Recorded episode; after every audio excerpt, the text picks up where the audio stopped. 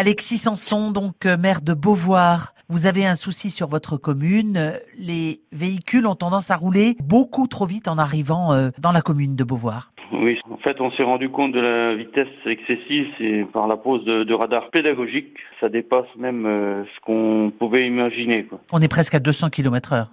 On a des points proches de 200 km heure parce qu'on a eu un contrôle là, récemment à 184 km heure. Comment expliquez-vous ce phénomène de vitesse dans, dans cette petite commune qui est la vôtre? On a du mal à s'expliquer hein, parce que même si on matérialise la, la limitation, euh, on a toujours des personnes ben, qui ont le pied lourd, on va dire ça comme ça. Ce sont plutôt les automobilistes euh, qui visitent la baie du Mont-Saint-Michel ou plutôt euh, des automobilistes locaux qui commettent ces excès de vitesse? Ben, On pense que bon, il y a déjà l'effet euh, travail avec les saisonniers quoi. Quand ils vont au travail ou quand ils en reviennent, il y a des coupures. Hein, et je pense que c'est plutôt lié à, à ça. Quoi. Quelle solution donc avez-vous imaginé pour euh, régler ce problème? Bon, Déjà, dans un premier temps, on a rencontré le département pour savoir comment on pouvait essayer de le résoudre puisqu'on avait mis les radars pédagogiques euh, Sauf que ben, on se rend compte que ben, ça n'a pas suffi. On a envisagé de faire des plateaux réhausseurs.